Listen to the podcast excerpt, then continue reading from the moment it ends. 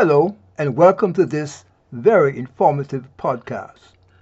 My name is Dr. Ivor Livingston, and I am the president of Stress Health Solutions International, which is the parent organization under which this podcast resides. Rosie, who's a member of the organizational team here at Stress Health Solutions International, will present the podcast. Enjoy. Five different coping strategies explained. While literally hundreds of different coping strategies have been identified, we are going to focus on just five. Of course, the strategies we have selected are broader categories of which many coping strategies fall under. 1. Problem focused coping mechanisms. Take control. Seek information. Evaluate and categorize the pros and cons. That is what the majority of problem focused coping strategies involve.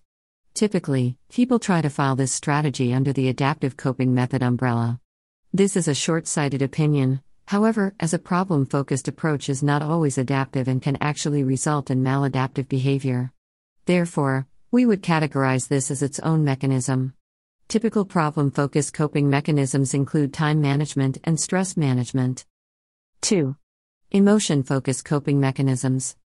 The strategies that fall under an emotion focused coping mechanism include distraction, managing negative emotions, meditating, mindfulness, and finding a way to release pent up emotions.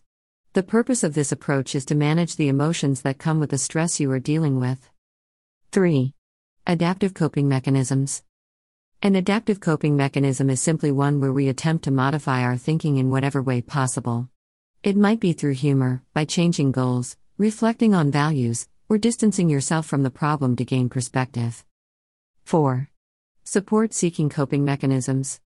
This could also be referred to as social coping.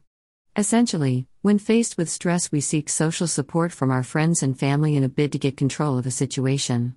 This is a healthy response to strife, and it's always wise to seek both support and advice from the people closest to you. No one knows you better than your tight knit social circle, so who better to guide you through stress than them? 5. Maladaptive coping mechanisms. Not every coping mechanism is a healthy one. It's possible that any type of coping mechanism can be unhealthy if it is used incorrectly or used in the wrong situation. It should come as no surprise that smoking, alcohol, and other substances are unhealthy coping techniques. A maladaptive coping technique is simply one that reduces the symptoms of a stressor in the short term while strengthening its negative impact on your life. This includes avoidance, dissociation, escape, through substances or otherwise, and rationalization. These are the strategies that interfere with your ability to deal with the stressor and will only serve to maintain disorder.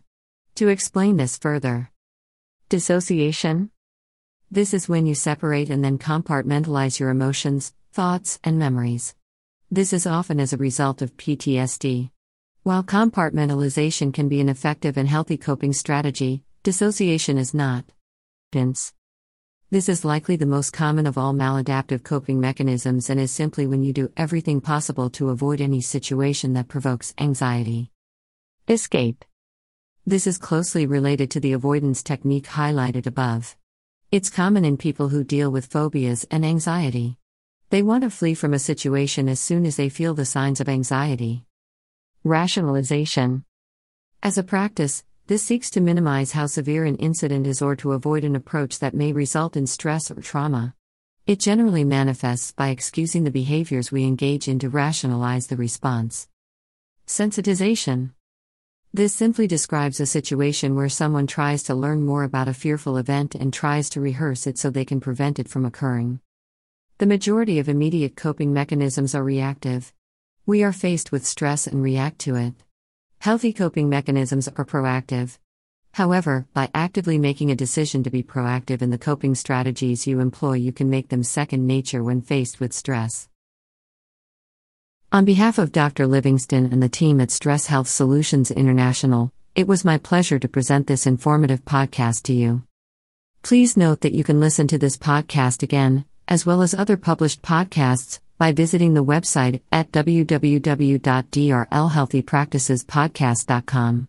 Also, if you are interested in learning more about activities associated with Stress Health Solutions International, please visit our parent website at www.stresshealthsolutions.com. As a very important disclaimer, the primary purpose of this and other podcasts is to provide general educational information on health and related subjects.